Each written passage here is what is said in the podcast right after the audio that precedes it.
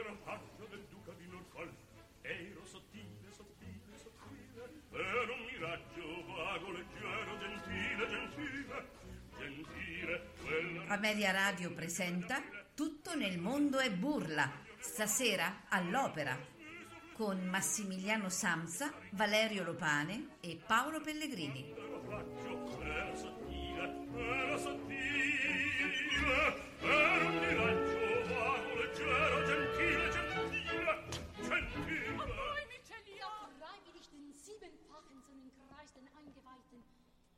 Diesen mächtigen Sonnenkreis trägt Sarastra auf seiner Brust. Siehst du hier diesen Stahl? Er ist für Sarastra geschaffen. Du wirst ihn töten und den mächtigen Sonnenkreis mir überliefern. Aber liebste Mutter, ein!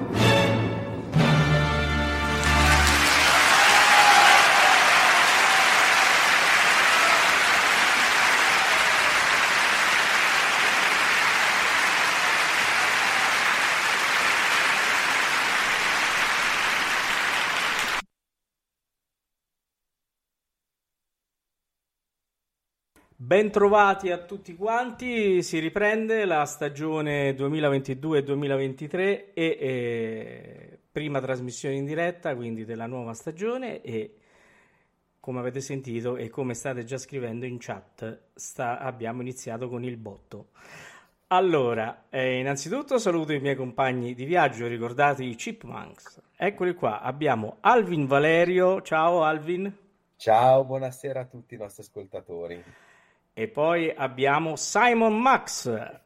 Buonasera, buonasera a tutti, ben trovati. Questa sera ho una voce un po' baritonale perché esatto. la, la, salute non mi sta assistendo in questo Forse no, forse stasera troviamo chi ti insegna, eh? cambiamo esatto, insegnante. Esatto, eh? cambiamo perché, insegnante. Eh, perché è giunto il momento di cambiare insegnante. Ma comunque io presento Paolo Pellegrini, ecco. eh, giustamente. Se no li presenta sempre noi, noi li presentiamo mai, esatto. ci dimentichiamo. Bene, Ma allora, Paolo, a te l'onore di presentare l'ospite. Allora, ospite. Finalmente ce l'ho fatta, ce l'ho fatta e ho portato ad Ameria Radio. Non vorrei usare, cioè non ho parole perché eh, allora diciamo solo così. Diamo il benvenuto a Luciana Serra.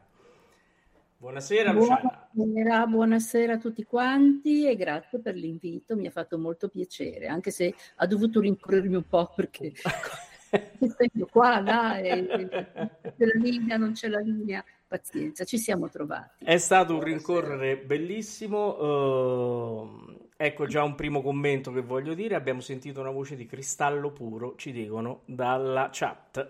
Eh beh, altro che cristallo, e qui veramente abbiamo cristallo e oro insieme. Quindi, eh. allora, signora Luciana, vai. sicuramente una delle arie che ci ricorda maggiormente la, la signora Serra, insomma, sì, no? assolutamente sì. La, l'aria per eccellenza, questa della regina della notte, giusto? Dico bene? Sì, sì, anche se a dire la verità la prima è molto più difficile sì, sì, sicuramente nel cantabile. Però, però, questa è l'esplosione proprio della la regina tira fuori se stessa, ecco in poche certo, parole. Certo. Oh, allora, siccome ce l'abbiamo qui adesso, piano piano facciamo un percorso. Allora, come è iniziata la sua carriera, quindi la sua passione, la, il suo avvicinamento al mondo della lirica? La passione c'è sempre stata, in casa si ascoltava l'opera e abbiamo sempre amato tutti la musica e quindi è venuto da sé, non so quando sei, è abbastanza banale dirlo, però forse sono stata scelta. E sono quelle frasi che sembrano fatte, ma c'è tanta verità. Certo, questo è, è una bella cosa invece, lo sa, che essere eh, eh, essere scelti perché eh, sembra quasi una missione perché il lavoro di cantante eh, diventa una missione a un certo punto, vero? Eh, si, devono, si, deve rinunciare a tante, tante cose, sono tante rinunce, studio, studio, studio, studio, studio, studio, studio, per avere il controllo completo dell'operato vocale. E un cantante è come un atleta e la voce è uno strumento, quindi se un clarinetto studia quei tanti anni, il pianoforte deve studiare quei tanti anni, la muscolatura ha bisogno di studiare, di allenarsi, di allenamento e vediamo. Io mi sono impressionata quando alle Olimpiadi sentivo, questa è stata una grande impressione, mi ha scioccato, sapevo, ma quando gli atleti dicevano per un decimo di secondo ho lavorato un anno, beh, insomma Certo. Adesso in tre mesi mettono su qualche nota e vabbè, comunque. Oh, quindi diciamo è stata scelta e quindi come, lei come si è accorta di avere una voce? Ah, ma io sempre sono nata cantando, mi hanno detto, perché da piccola, eh, mi ricordo, andavo in campagna dai nonni, quando tornavo dicevano aprite le finestre che è tornata Luciana e a squarciagola e quindi tutti mi sentivano. Evidentemente avevo già qualcosa, per il volume, la potenza. E... Certo. Oh, e, diciamo, eh, il, il, primo maestro, primo maestro con chi si è confrontata la prima volta? Dunque, io non ne vorrei parlare perché i miei cinque anni bui li ho avuti anch'io, come tanti, come tutti, perché la voce è un dono del cielo, un dono di natura, quindi è inutile darsi tante arie quando, quando si canta. Però trovare anche il giusto maestro eh, è, un, è veramente un, un altro dono del cielo, perché io sento tante belle voci che magari non hanno incontrato al momento giusto la persona giusta e quindi a volte ci si gioca veramente la carriera. Sì. E quindi io mi ritengo molto fortunata dimenticando tutto quello che è avvenuto prima. Certo, eh, la capisco perché in generale, eh, anch'io ho studiato in conservatorio, ahimè sono un tenore, quindi purtroppo... Eh, lo so, lo so, brutta razza, brutta razza. bruttissima. Brutta razza, quindi so quello di cui parla. Eh, allora, eh, prima volta sul, sul, palcoscenico ce la racconta? La, la prima scrittura. Dunque, io sono nata praticamente col teatro dell'opera giocosa che era stato fondato dal mio maestro tanti tanti anni fa, anche se adesso è cambiato completamente. Io ne sono uscita perché non, non ero d'accordo con certe scelte. Però eh, il mio maestro, mh, oltre che a insegnare tecnica vocale, in cui era straordinario veramente, lui poteva far cantare anche una sedia, dicevano per scherzo. Se fai, se fai studiare quella sedia, cantare anche lei. E lui non solo si preoccupava di, eh, di curare la voce, ma curare anche il portamento, la forma scenica, il fatto di tutte queste cose che dovrebbe avere un cantante, come ci si comporta in palcoscenico, come si porta un abito, come ci si siede, come si, come si gioca col ventaglio, perché è inutile fare opere del Settecento e non si vede un ventaglio in scena. Una volta il ventaglio era come, non so, come il telefono adesso non si usciva senza ventaglio. Quindi tutto questo linguaggio, anche se adesso sembra tutto sorpassato, però io sono convinta che bisognerebbe saperlo, che si usi o no. E poi, insomma, è curato veramente proprio il, il, comportamento che deve tenere un cantante, ad esempio la puntualità, la, la, serietà, la disciplina soprattutto, perché adesso parlare di disciplina oggigiorno sembra di una cosa da, da fantascienza, ma invece la disciplina come un bravo atleta è alla base di tutto. E lui ha curato tutto questo, io poi me lo sono ritrovato in palcoscenico, sapere come tenere le mani, sapere come stare in piedi, sapere come tenere le spalle, sapere come tante tante cose. È tutto il mio maestro e credo di averlo dimostrato.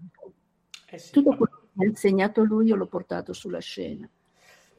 Max. Poi si passa da, dall'opera giocosa, eh, piano piano si, si, sale, si arriva ai grandi teatri. Io sono stata, no, ho avuto un percorso un po' particolare. Il mio maestro, dopo un mese che l'avevo trovato e incontrato, era stato invitato a Teheran, al Teatro dell'Opera di Teheran. E io, essendo scorpione, ho detto io devo andare a Teheran. Allora ho fatto, era venuto il direttore in Italia, Enayat, e io ho fatto l'audizione e sono andata a Teheran come cantante italiana. Naturalmente ho studiato, ho studiato, ho studiato, ho avuto occasione di debuttare le opere del mio repertorio e sono stata anche fortunata. Mi sono sacrificata perché lasciare la famiglia adesso penso sarebbe un po' difficile per un ragazzo di oggi, però io sono andata ero sotto la protezione del mio maestro, giustamente, e quindi i miei genitori hanno detto sì, se questa deve essere la tua strada, vai. E, ho, ho, per, per, scuola ho avuto un vero teatro, dove ho avuto tanta, eh, ho fatto tanta esperienza, anche perché essendo parlando il farsi all'epoca, avevo imparato a parlare l'iraniano, il farsi, eh, io avevo fatto da interprete, ho fatto da suggeritore, ho fatto tutto in quel teatro e mi sono, sono tornata in Italia con un bagaglio di esperienza incredibile. E poi si è visto forse sulla scena, anche come prima donna buffa, prima donna drammatica, perché no? Però tutto messo, tutto imparato, questa grande esperienza con un teatro come scuola, cosa che purtroppo tanti ragazzi non hanno la fortuna di avere, anche la maggior parte non hanno la fortuna di avere, anche perché non ci sono più i teatri di provincia come una volta dove un ragazzo poteva fare la sua gavetta. Tra... Certo. Ma io devo dire che eh, quello che a me ha sempre impressionato della sua carriera è stato che dopo questi anni che ha fatto di formazione, poi devo dire la verità che ha sempre fatto una carriera misuratissima da grandissima professionista, cioè non, eh, non ci sono stati dei passi falsi, ha sempre dato anche una, un professionismo autentico, al di là dell'altissimo valore artistico lei è stata anche una grande professionista per questo e io penso che molto sia stato proprio dettato da questi anni, sicuramente difficili, immagino perché lontano dalla famiglia, eccetera, sono stati anni pesanti, però poi gli hanno anche dato tante frecce al suo arco, anche una profonda consapevolezza. E quello l'ha resa secondo me unica, soprattutto in, in, questi, in, questi, fondamentalmente ancora nostri anni, anche perché ha avuto anche una carriera nel complesso molto ampia.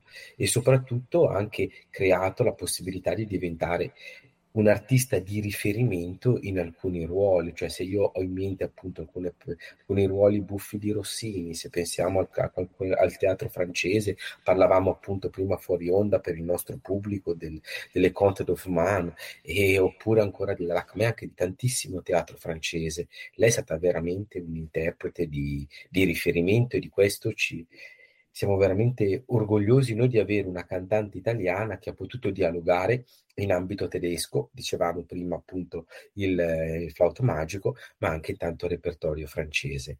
Ha qualche magari in questo complesso, ha qualche opera che si sente più sua? Ma io amo particolarmente Bellini per la sua purezza, e, ehm, comunque grazie per le belle parole che ha detto e devo dire che il merito di tutto questo va sempre al mio maestro, perché è lui che mi ha dato questa linea di condotta, una linea di condotta professionale e anche per la vita normale. Mi diceva ricordati che tu sei una persona normale che fa un lavoro molto impegnativo e quindi comportati normalmente, non c'è bisogno di fare l'arte scenica, risol- eh, riservala per il palcoscenico, sii sempre te stessa e ricordati che se la voce non è merito tuo, il tuo merito è di avere studiato tanto, tanto, tanto, tanto. E finché ho, conti- ho cantato, ho continuato a studiare, tant'è vero che in teatro dicevano la Serra è l'unica cantante che studia. Infatti andavo in teatro al mattino, davo certe tirate, perché dovete pensare che a Vienna l'orchestra è 4.45, davo certe tirate eh, in modo da arrivare con la voce calda ma non stanca. Certo. Quindi, e poi al pomeriggio il resto però. Però sì, di tutto questo il merito del mio maestro. Lui mi ha dato proprio una linea di condotta da seguire e io in, con grande disciplina l'ho sempre seguita e veramente devo dire che sono stati più i no dei sì. Ecco No, ma, ma, io immagino che eh, proprio per, per, questa disciplina ho avuto anche la fortuna di sentirla nei Capuleti, ho un ricordo indelebile della sua Giulietta, sempre a Carlo Felice, e devo dire la verità che quello che rimane io frequento ancora i teatri è che sono magari recite che sono legate a, a, a, qualche anno fa, però sono recite che sento ancora vive nella memoria e penso che questo sia un merito grandissimo. Cioè, io ho in mente ancora eh, alcuni momenti del Comptorie, ho in mente ancora momenti delle, mh, mm, delle mh, mm, appunto delle Conte of Man, ho in mente ancora a distanza di anni quelle mh, mm, che tra l'altro venne fatte in forma di concerto perché c'erano stati dei disguidi, questo Capulette Montecchi, ma ancora ho un ricordo, guardi, è come se l'avessi visto questo pomeriggio. Bellissimo, sì, era stato, c'era una bellissima atmosfera in teatro. Vero. E sentivo proprio il pubblico che partecipava e tanti dicevano quasi quasi in concerto è meglio perché noi chiudiamo gli occhi, sentiamo cantare e immaginiamo quello che vogliamo noi, quello che desideriamo, quello che desidereremmo vedere e questo era molto importante. Assolutamente. Bene, allora io direi, siccome in chat facendo, hanno fatto già una richiesta e già adesso ci stiamo predisponendo per soddisfarla, io direi di ascoltare invece il caro nome del Rigoletto eh, dal Teatro Reggio di Parma mh, del 1987, accompagnata dall'orchestra Arturo Toscanini. Famoso, col famoso mi finale. Esatto. Non... Eh, quindi, ah, se non fa quell'acuto le tireranno le sedie e io l'ho fatto, ubbidito, ubbidito desiderio dei parmigiani. Beh, ma guardi, cioè, il discorso è giustamente, ma bisogna anche farlo bene e con gusto, cioè sono tante cose da fare e quello è un'altra delle caratteristiche che ha sempre avuto, cioè lei ha anche una voce per certi versi esposta un po' a scivolare ed ha sempre mantenuto uno, uno stile e una classe che è quella che mantiene anche come persona ed è un altro grande merito. Un altro ma... Studio, studio, studio, studio. È una cosa molto bella che io eh, condivido appieno è quando ha detto che la carriera si fa con tanti no. Perché, eh? perché se no ci vuole poco. Oggi purtroppo i nostri giovani spesso... Molto... Ma io a volte vedo dei ragazzi che, che vogliono cantare. Avevo un'allieva che diceva, signora, voglio cantare. Dicevo, ma se riesci a mettere insieme tre note, di cui due stonate, e ma mi passano tutti avanti. Ma cosa? Cioè, non, non, cap- non, non capisco il discorso. Beh, lasciamo stare. Eh, so. Allora, andiamoci ad ascoltare Caro Nome.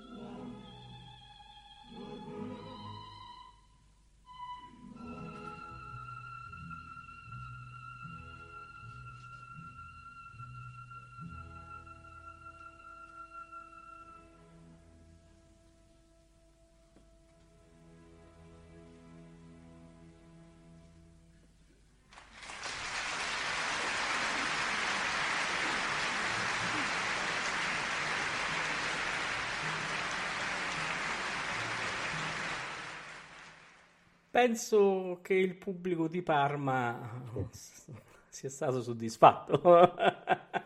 Penso anch'io. Eh, dopo questa interpretazione devo dire che eh, non si può che non essere soddisfatti. Mi piace eh, di, questa, diciamo, di questo brano eh, e della voce della, della signora Serra, la, la, diciamo che anche ascoltandola vedi il personaggio, non c'è bisogno di stare in teatro. Eh, ma questo è molto importante, cioè non è solo musica, note, puntini neri sul foglio o puntini neri sulla partitura, c'è un personaggio, cioè è una commedia in musica. Io tante volte sento musica vocale, ma non sento la commedia. Sì. E, poi anche adattare la voce a quello che si sta cantando, perché eh, Gilda quanti anni ha? 14? 15, 20, non so, siamo lì. non ci siamo. Ma io infatti... I personaggi non possono sentire queste voci di donne mature, cioè voci magari giovanissime ma con questa voce mature.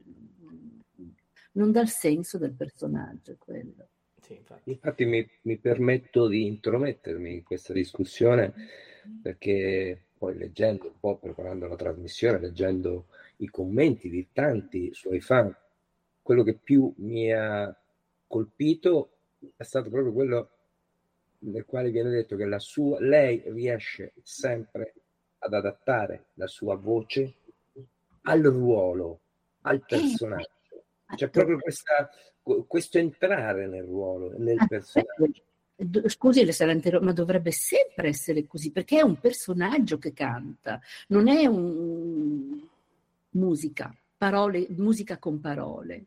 È un personaggio che canta e il fatto di avere il controllo totale dell'organo vocale, della vocalità, permette anche di adattare la voce eh, come il repertorio francese, un altro tipo di tecnica, un altro tipo di vocalità, altra... bisogna poter adattare, il repertorio tedesco un altro tipo di vocalità, però sempre in, in maschera, mai in testa, o come si usa adesso nel palato, quello no. È sempre maschera, per la regina della notte maschera alta, però si sente che la voce è all'italiana. Infatti forse il, il grande successo della regina della notte è che io l'ho cantata all'italiana. Eh, ma infatti secondo me è stato quello anche la, la, sua cifra di originalità, è proprio quello, cioè ha una pastosità la voce, una rotondità che è proprio tipicamente nostra. Purtroppo nelle registrazioni. Proprio nelle registrazioni non risulta, io sono sempre stata la gioia dei tecnici, però sono sempre stata tre metri indietro agli altri, perché pare che la voce piena di armonici, cioè una voce teatrale preparata per il teatro, per il grande spazio, eh, forse non era data ai microfoni, bzz, bzz, bzz, vibravano e si distorceva. Infatti noi in arena mai avuto un microfono, anche in arena di Verona, mai, ma, ma non esiste, non esisteva. Ma la, cosa, la, cosa, bella è anche eh, la tecnica che eh, si eh, diciamo ehm, che esce proprio nell'ascoltare il brano che permette alla voce di non mutare colore perché questo è la cosa bella è quello. Ecco mi scusi questa è la base della tecnica di bel canto eh. Adesso tante tecniche, per carità, validissime, ci mancherebbe, però se si parla di tecnica di bel canto ci sono tre regole precise la respirazione che si fa in quel modo e basta, la posizione e la proiezione. Certo. Sono queste tre le cose, però ci sono tante tante tecniche, per carità, ci mancherebbe altro. Però se si parla di bel canto sono queste tre cose. La voce è una linea uguale dalle note basse fino agli acuti e sovracuti. Certo. Infatti... Ecco perché si deve studiare tanto per eh, arrivare a... Infatti... È proprio questo, infatti, che si nota, ecco perché la grande cantante, la grande professionista deve fare questo, se no non, non esiste, insomma. Ecco, eh, no, allora è facile. È facile, infatti. Cioè, snaturare, poi diciamo snaturare eh, la voce magari mascherandola dietro al discorso, eh, ma il personaggio, no, la voce è quella. Eh, ma poi la voce si può mascherare finché vuole, ma poi i nodi vengono al pettine, esatto, come si può eh, dire. Esatto. Regge finché regge. Io queste regine della notte le ho cantate per 50 anni e passa. Quindi, certo. che, e ancora adesso io posso, non magari la regina della notte, però se mi ci mettessi, studiassi un po', ho studiato talmente tanto, e poi chi me lo fa fare? ma infatti anche un mezzo più sotto però potrei cantarla forse ancora. Però eh, sì, eh, dipende sempre da come, da come, uno ha avuto la preparazione. Ma, eh, ma prego prego. No ma infatti quello che dicevo cioè anche la, la sua longevità facendo anche un repertorio molto logorante è la dimostrazione di una tecnica straordinaria. Ma guardi che io poche volte mi sono spostata dal mio repertorio, infatti è un, è un punto dove perché c'è molta confusione, c'è molta confusione e purtroppo eh, è diventato un business, quindi si cambia di più, se non viene bene pazienza alla prossima però no, eh, non è così, non dovrebbe essere così. A me non, la, la, validità, ormai non c'è più questa, questa, cosa, quando dicevano, sai, il cantante, la longevità del cantante, il volume. Aspetta che smettono il microfono, che importa avere la grande voce, cioè avere la tecnica che praticamente amplia la voce, no, non serve più. Però io comunque rimango, rimango l'antica. No? No, sì, assolutamente, assolutamente sì. Eh, Max, volevi inserirti? Sì, no, volevo fare una domanda, so che è un po' come chiedere no, a un genitore, come chiedere a un genitore quale dei suoi figli è il più bello, no? Ma non si... Però qual è il ruolo che lei ha amato di più? Se quando ha avuto la scrittura dicevo oh, che bello, vado perché questo è il mio ruolo, se esiste ovviamente. Ma guardi, io, mh, mm, come dicevo prima, eh, ho, ho, detto tanti no. Tutti i sì che ho detto sono stati scelti. Proprio io, fortunatamente, perché sono uno scorpionaccio, ho sempre fatto quello che mi piaceva fare. Se io avessi l'unica volta che ho fatto una cosa che non mi piaceva, mi si vedeva in faccia. E quindi forse ho pensato, forse è meglio che non faccia più. E tutti i ruoli che ho fatto, ho pre- non ho mai fatto una spola in vita mia, prima di tutto se non forzata con Scala Covent Garden, ma lì hanno chiesto il permesso e io mi sono trovata male, devo dire la verità, però ho fatto lo stesso. Però eh, il, mm, eh, quando ho preparato i ruoli li ho sempre preparati con grande amore, con grande affetto, proprio cercando di capire il personaggio, che personaggio stavo cantando, e quindi mm, tutti, tutti, sono preparati con tanta cura, non posso dire mi piace più quello. Come ho detto, ho una predilezione per Bellini, perché Bellini ha, un, ha una musica talmente pura che ogni volta prima di salire in scena dicevo sempre non rovinare questa meraviglia con la voce. La voce deve essere pura come la musica, se ci riesci, e forse ci sono riuscita. Quindi puritani, sonnambula, queste cose per me però poi anche le Conte d'Hoffman, tutte le donne, poi, cioè tutte, la commedia, Nora, eh, tutte queste cose sono state preparate, cioè io ottenevo il mese, un mese per studiare le cose che poi maturavo durante le prove. Io sono sempre arrivata con l'opera a memoria alle prime prove e quindi potevo poi durante le prove, non ho mai accennato, ho sempre cantato in voce, tanto è vero che il maestro Scholti una volta a, via, a, scusate, a Salisburgo, preoccupatissimo che io cantavo sempre in voce, ma la regina o si canta o non si può far finta, anche nelle prove, anzi più la canti meglio viene. E, e, e sì, apri bocca e sai che esce quello per forza deve diventare automatico. E mi ricordo che al marito che stava in platea mi aveva accompagnato e non avrebbe potuto essere presente alla prima, aveva avuto il, avevo chiesto il permesso, potesse partecipare a una prova. E mi, mi ricordo Scholti che partì, voi sapete il Festspielhaus è in pen, tantissima pendenza, quindi scivoloso. Visto il maestro Sciolti partire di corsa, andare fin su in cima, all'ultima fila e dire per favore dica a Luciana di non cantare che si stanca. e poi ritornato di corsa, mentre scivolando, preso champagne, perché era anziana. Sono ricordi bellissimi. Quindi... Oh Abbiamo parlato di Bellini, Paolo. Eh già, eh sì, infatti, perché eh, abbiamo una nostra... Dove dovremmo avere anche una richiesta. Eh già, c'è nostro, una nostra ascoltatrice che da quando abbiamo iniziato vogliamo sentire Amina. Vogliamo sentire Amina. Amina. Vogliamo... Non so Beh, che poi... sia. Allora. È una sono delle arie, una raccolta di arie, eh, tra le quali c'è anche eh, l'aria di, di, Facciamo a non credere a mirarti eh, l'inizio eh, senza la cabaletta perché sennò cioè, avremo 11 minuti di tempo, insomma eh, diventa un po' lunga. Quindi accontentiamo, poi magari eh, vediamo se riusciamo, vediamo anche il resto. Allora, andiamo a sentire a non credere a mirarti eh, dalla sonnambula di Vincenzo Bellini.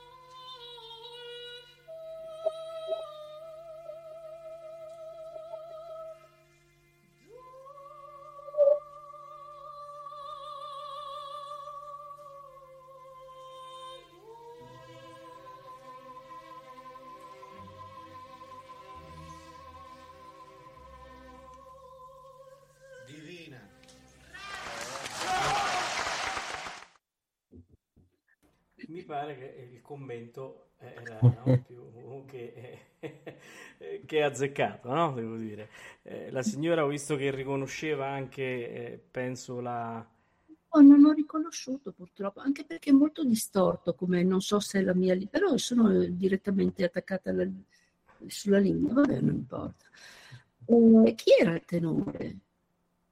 Non mi ricordo, non so che regista, da che teatro sia. No, questa è, è, tratta da un, da un album, eh, da una serie di arie.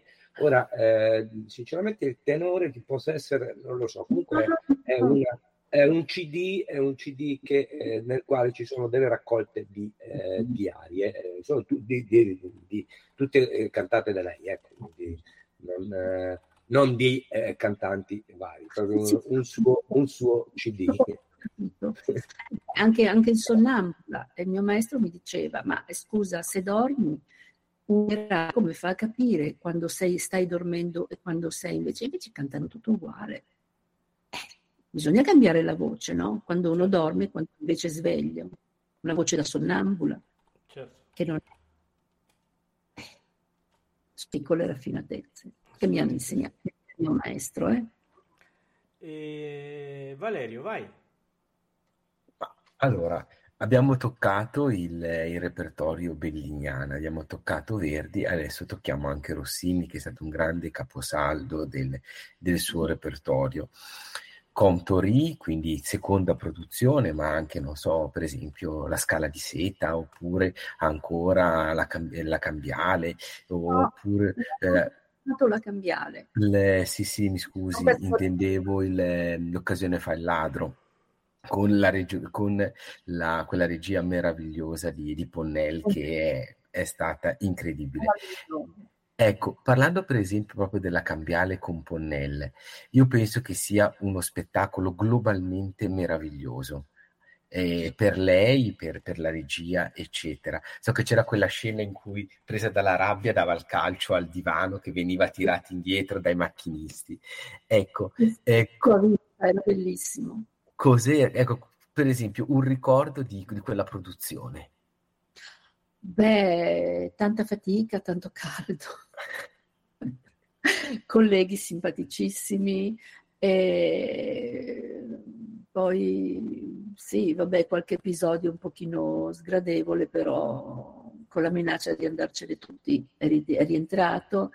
Ehm, però è stato un momento era veramente faticosa quella regia. Jean-Pierre Ponnel poi era molto esigente, e, però, però era, era, molto contento di questo. Ma la cosa bella è vedere questa, questa, quest'opera, questa scena che si montava piano piano. Eravamo tutti coi mutandoni e pian piano ci si, si montava la scena, le sedie, passava tutto da questa valigia, ve, ve lo ricorderete. Tutto, tutto, da questa valigia era miracoloso quasi, veramente un gioiello, un gioiello incredibile. E, sì, tutto, tutto eh, a, a, secondo, tutto calcolato con minuti, secondi, passi. Infatti quando poi l'abbiamo fatta alla scala al, al diciamo al, al Pedrotti erano 12 passi, in scala erano 42. Beh.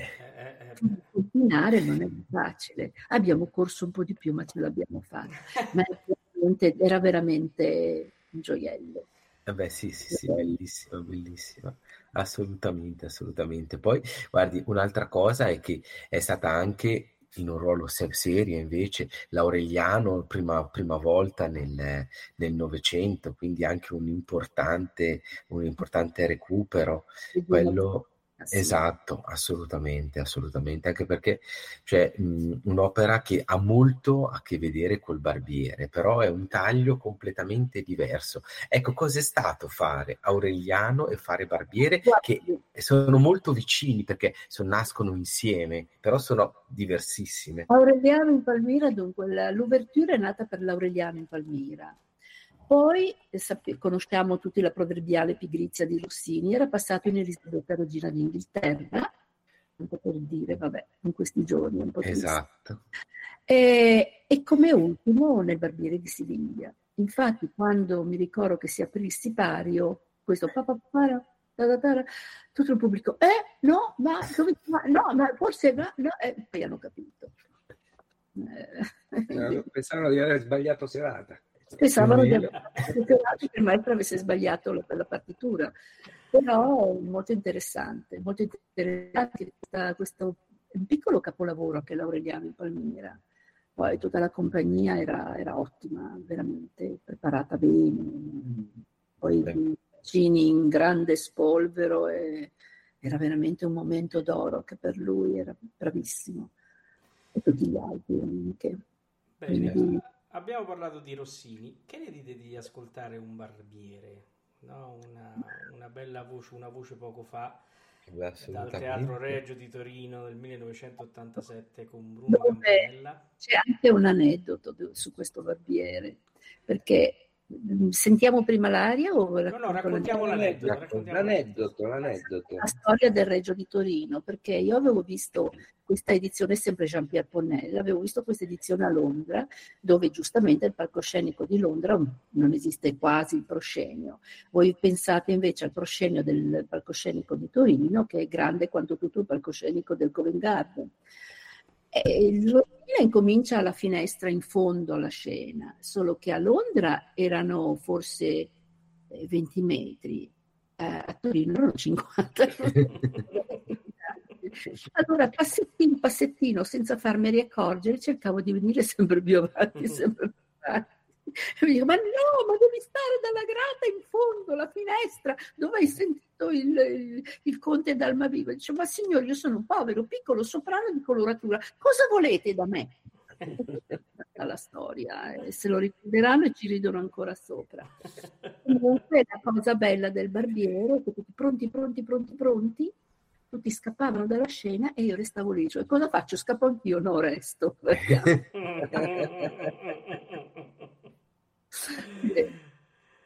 Bene, allora, andiamo ad, ad ascoltare eh, una voce poco fa dal Barbiere di Siviglia, abbiamo detto eh, dal Teatro Reggio di Torino eh, del 1987, direttore Bruno Campanella.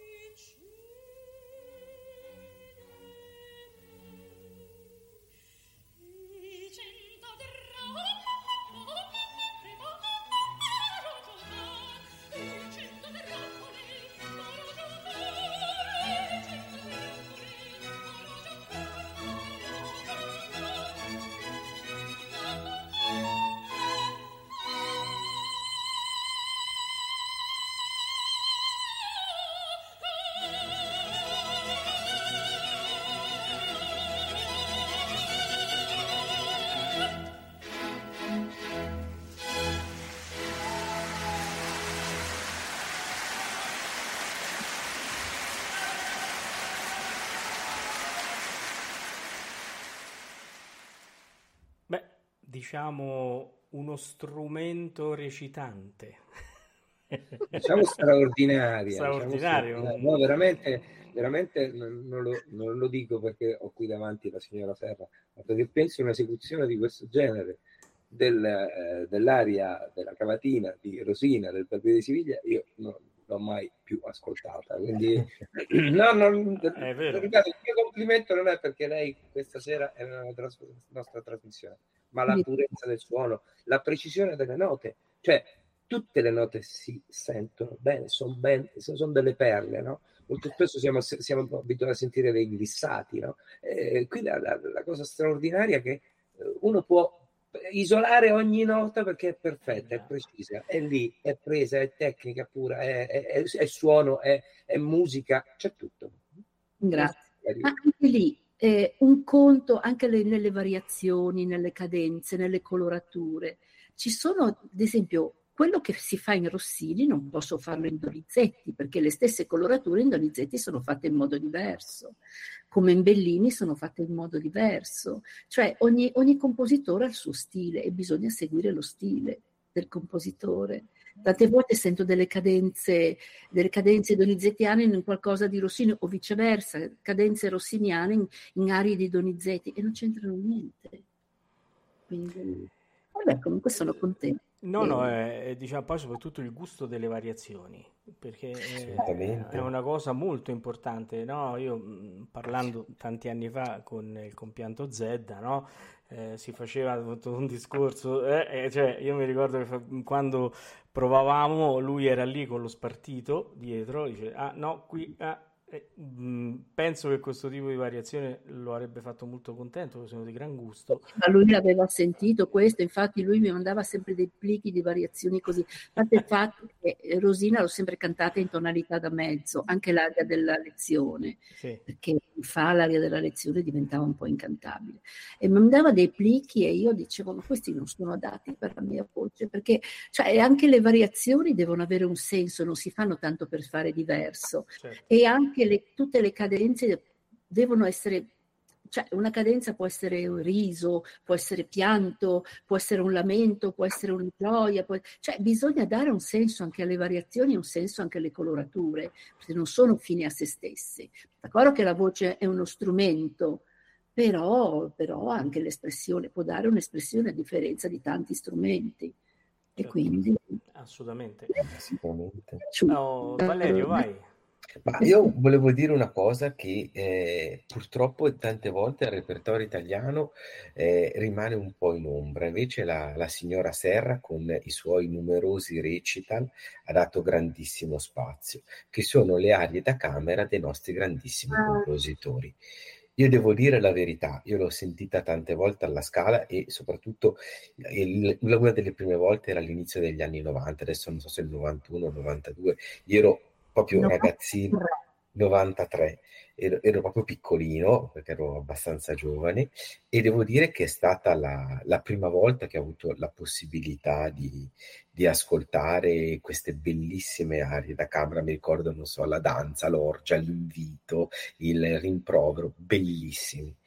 E eh, secondo me è qualcosa che lei ha fatto veramente di grande perché ha portato questo repertorio bellissimo che purtroppo rimane schiacciato dal repertorio operistico che è altrettanto, magari anche più spettacolare, però diciamo che rispetto alla produzione lederistica d'Oltralpe anche le nostre aree da camera hanno una grandissima dignità c'è un repertorio, no, sono diciamo, sono veramente le più belle, perché veramente, eh, intanto prima di tutto le arie da camera non si cantano come un'aria d'opera. E mi permetto di fare un po' la maestrina stasera, perdonatemi, però c'è anche un modo per cantare l'aria da camera, non si canta come si canterebbe l'aria d'opera.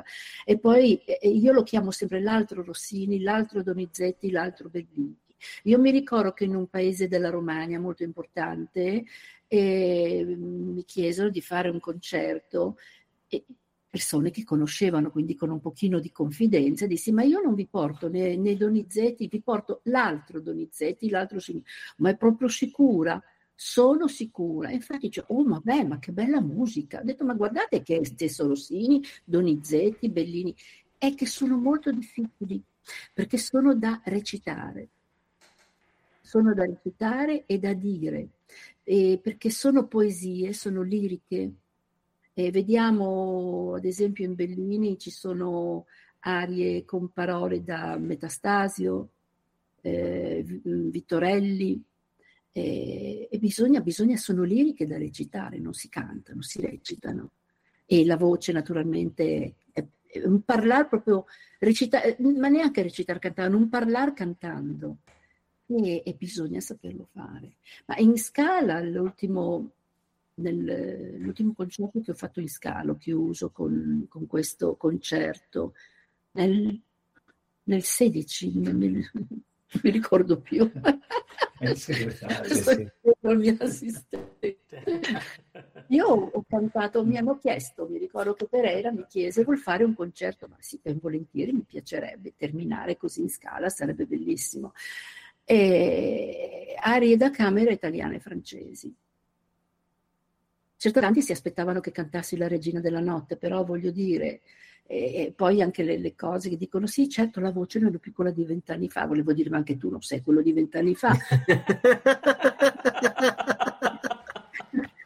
Adoro i miei, miei, i miei fan e tutto quanto, però a volte presi dall'amore, dall'amore estasiato e intenso non si rendono conto che il tempo passa per tutti. Però devo dire una cosa che qui c'è un piccolo aneddoto. Io che non ho mai preso un raffreddore in vita mia, mai, non so mai saputo cosa fosse una sinusite.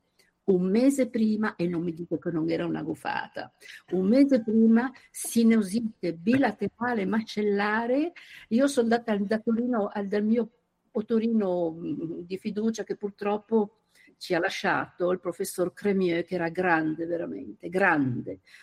E, e dissi, professore, sono conciata così. E detto, bisogna fare, dice, ma lei rinuncia, ma neanche morta, piuttosto sussurro ma canto. Tutti mi trovano malascia, anche Vincenzo Scari mi diceva, Luciana, ma non puoi... No, io canto, io canto, ma non usciva niente veramente. Sono riuscita proprio sul filo del rasoio, sono arrivata, se fosse stata una nota in più non l'avrei cantata, però credo di, aver, di averlo fatto abbastanza bene e mi sono tolta lo di cantare Tosti, che secondo me è un maestro di canto. Era stato maestro di due regine, quindi maestro di canto, quindi pochino sa. Tosti, mm, Rossini, Bellini, tutti, anche Donaudi.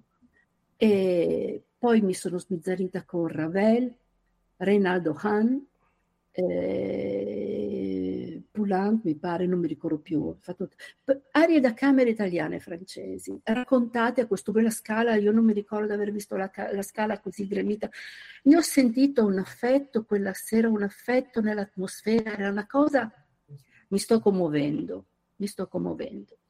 E, ehm, però sono arrivata in fondo, ho fatto due bis, un exultate jubilate, no scusate, un rejoice, mi confondo, un rejoice e poi non c'era più niente, ho sussurrato questa nina nanna di Monsalvache, ninghe, ninghe, ninghe, ma proprio sussurrata perché non c'è più niente.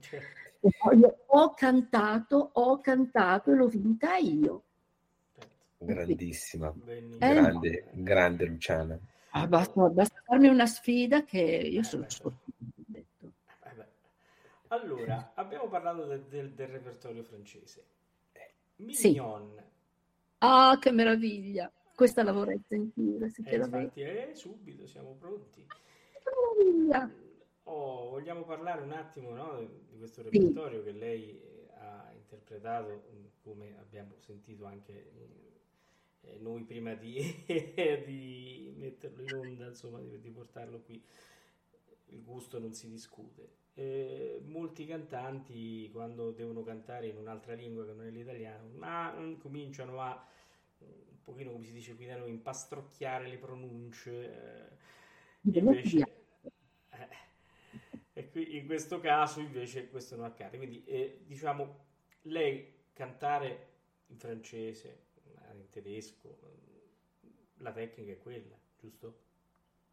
Ah, con la tecnica di bel canto si può cantare tutto, tutto, non ci sono limiti. Io ho cantato anche molti lead tedeschi che sono piaciuti ai tedeschi. e non so la pronuncia forse, però devo dire una cosa, con la Regina della Notte, dopo che io ero esasperata dai vari coach, che ognuno mi diceva una cosa diversa, ho detto basta, adesso la canto a modo mio, se no non capisco più niente. Mi hanno detto, ah, ma che pronuncia meravigliosa, senza alcun accento, quindi in tedesco. Quindi vuol dire che il francese, il francese è la mia seconda lingua e la, parlo bene, tutti dicono che lo parlo molto bene e quindi non ho avuto difficoltà, però si studia e bisogna sapere esattamente parola, non la traduzione in generale, parola per parola, perché bisogna esprimere quello che si dice. Anche perché può... il francese ha delle sonorità importanti che fanno parte proprio del, no, del quando uno sì. fanno il suono, il colore. Eh sì, ehm, adesso è venuto di moda fare la R mouillée, la R mouillée anche cantata ma io che ho studiato anche con Janine Reis, la grande maître de chant francese, lei è stata la coach in tante incisioni che ho fatto e ho studiato anche, ad esempio, l'Acme l'avevo preparata con lei. E mi diceva che cantando il francese la tradizione era fare la R roulée e, e pas la R mouillée. E io ho sempre continuato con la R mouillée, eh, con la R roulée, scusate, e quindi però vedo che adesso non, non c'è più questa attenzione. Però la R roulée io continuo, io sono all'antica, come ho detto.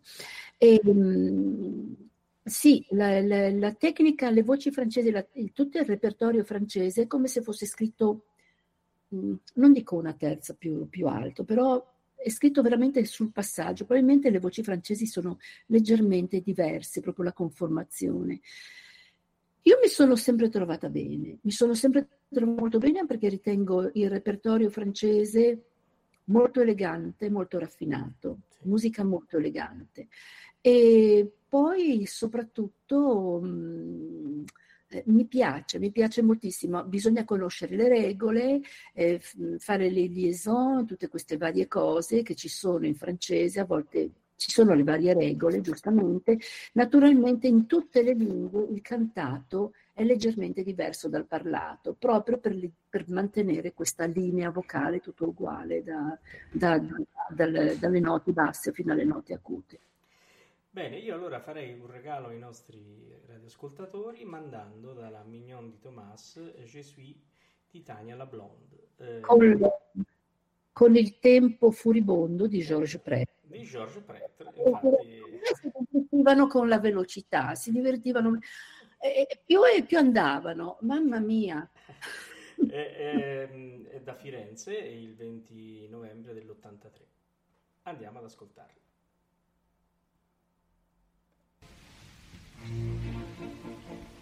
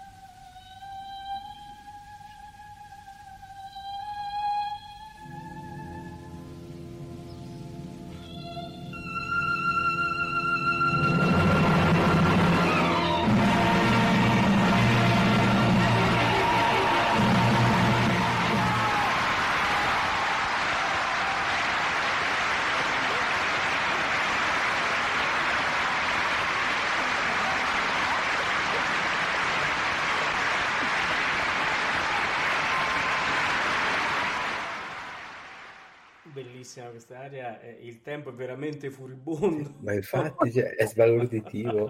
Infatti quando c'era qualche corona, qualche sospensione, lui mi faceva. E io, che calma. allora, eh, siamo arrivati alla conclusione della nostra trasmissione. Eh, una domanda che un po' eh, i nostri ascoltatori hanno cominciato a fare veramente sin dall'inizio della nostra puntata. Luciana Serra oggi insegna, porta in giro questa, diciamo, dai giovani questa sua dote, questa sua tecnica, passa diciamo, la sua arte? Ma sì, certo, sì, sono stato adesso all'Accademia di Cagliari, ormai vado da dieci anni e poi soprattutto adesso io abito in Spagna, cioè abito anche in Spagna perché ho anche la casa, è rimasta la casa in Svizzera. E già qui al teatro del liceo mi hanno già accaparrato anche a Valencia e, e quindi nel 24 sarò in giuria, presidente di giuria del Raimundo Vignas e quest'anno prossimo ho due masterclass con i vincitori del Raimundo Vignas del, del, del 23 e quindi sì, vabbè, già mi hanno accaparrato. Eh beh, vorrei vedere. E, allora, eh, io pensavo, se lei fosse d'accordo, di terminare la nostra puntata eh, con una cosa allegra come eh, quel guardo il cavaliere dal Don Pasquale. e, ed è sempre un'edizione dal, eh, dal Reggio di Torino eh, del 1988, quindi un anno eh, dopo eh, il Barbiere, sempre con Bruno Campanella che dirigeva. Però prima di lasciarla, oltre nel ringraziarla per essere stata qui con noi, eh, ci ha fatto un gran piacere, siamo stati molto felici noi in Ameria Radio di riniziare, di inaugurare la nuova stagione in diretta con lei. Quindi grazie eh, da parte mia, da parte di tutto lo staff. Adesso la lascio un attimo a Valerio e Massimiliano per, per un saluto. Allora, innanzitutto grazie veramente di aver accettato di, di venire qua alla Meria Radio. È stato un grande piacere, un piacere perché ho, ho, ritrovato una cantante che ho amato moltissimo, una grande signora, veramente una autentica diva, ma nel contempo affabile e veramente disposta a dialogare con noi. Grazie davvero. Ma grazie a voi, sono io che vi ringrazio, ci mancherebbe. Io... Max. Io mi unisco ai ringraziamenti di Valerio, anche io ringrazio moltissimo perché ricominciare questa nostra terza stagione, no? Paolo, se sbaglio, sì, sì no, siamo alla terza stagione, stagione sì. della nostra trasmissione sull'opera con la signora Serra, credo che cosa migliore non, poteva, non potesse accadere, quindi le faccio ancora i grandissimi complimenti per la sua straordinaria carriera perché ci ha dato tantissimo e tantissimo ancora sicuramente ci darà da, da, da, dare a tutto il suo pubblico, ai suoi eh, fan e a tutti noi. Quindi grazie ancora. Sono io che ringrazio voi prima di tutto per le belle parole che avete detto e poi mi avete dato un grande, mi avete fatto un grande regalo, mi avete fatto capire che veramente sono riuscita a dare qualcosa, cioè questo dono che io ho avuto, riuscire a trasmetterlo e forse a commuovere, a far gioire tante persone. Spero e vedo che voi vi ricordate ancora di me. Assolutamente. sì. Eh, non siamo i soli, siamo ecco, i soli. e noi siamo i soli, no. ecco, assoluta, assolutamente. Siamo una piccola punta di un iceberg che, che, che è enorme. Molto e... tanto, vi faccio complimenti. No, se devo dire, il mio rammarico è quello di non poter ascoltare ancora. Eh, Aspetta, eh, Max, adesso c'è, c'è la consegna nostra... del braccialetto, abbi pazienza. adesso c'è la cerimonia, la cerimonia del braccialetto elettronico. Ovvero ah. sia, una volta entrata in Ameria Radio, io proverò a disturbarla magari più avanti, chiaramente, se lei ci rifà compagnia. Quando volete. Quando volete.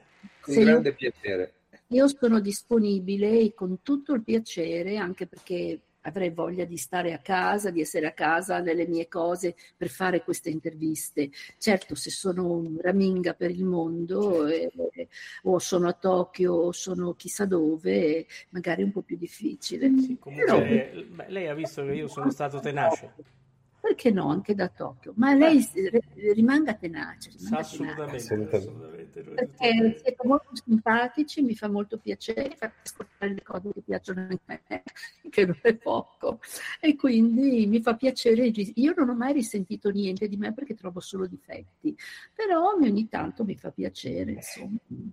Beh, devo dire che per trovarli ci vuole il microscopio, però... Eh, eh, guarda, io non ho mai ceduto alle lusinghe degli applausi, e, cioè, cioè, l'applauso fa piacere, e anche alle, alle osanna dei, dei, critici o altro, perché ho sempre detto, già so io come ho cantato, quel punto potevo essere meglio, quell'altro, l'altro di più non avrei potuto, però quello era così, l'altro sarebbe stato così, e mentre, mentre si canta si studia.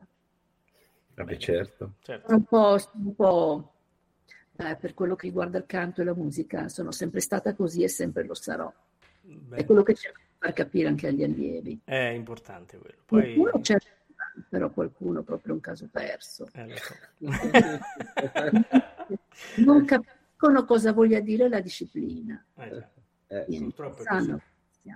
Vabbè, non Beh. importa. Allora, noi andiamo con eh, l'ultimo brano. Sì, andiamo all'ultimo brano, ringraziamo tutti i nostri ascoltatori. Don Pasquale. Sì. E poi, prego. No, no, di, aspetto, no, no. Aspetto, aspetto, ordini, diciamo così. no, diciamo, ecco, eh, diamo appuntamento ai nostri ascoltatori a martedì. Mm, se, vi dico già da adesso, sperando che il maestro sia... Eh, diciamo, disponibile, perché la veneranda età eh, è chiaro che eh, no, diciamo, mh, bisogna, bisogna, sempre rispettarla e quindi dobbiamo, eh, ci devo riparlare, ma lui mi ha assicurato che ci sarà, avremo il maestro Daniele Barioni. E quindi è un'altra puntata molto interessante, molto bella, che ci riporta un altro grandissimo cantante. E poi vi ricordo che invece venerdì prossimo eh, e sabato prossimo saremo in diretta dal Teatro Curzal di San Marino dove c'è la finale eh, il venerdì sera della sezione barocco, sabato sera invece della sezione lirica del concorso internazionale Renata Tebaldi per il centenario eh, della sua nascita. Quindi questi sono gli appuntamenti a breve, poi dopo eh, andando avanti eh, scoprirete per gli amanti della caccia, eh, vi diamo appuntamento per la finalissima il 23 della caccia all'opera, della caccia all'opera eh, signora, no, no, no, no, della caccia all'opera, vi diamo appuntamento per il Se, 23 sembra settembre. la trasmissione Diana e no, no, ecco. quindi per la compagnia del nocino, non per quella dell'anello, eh, ci vediamo, no, l'anello, no, il signore degli anelli, quindi, esatto.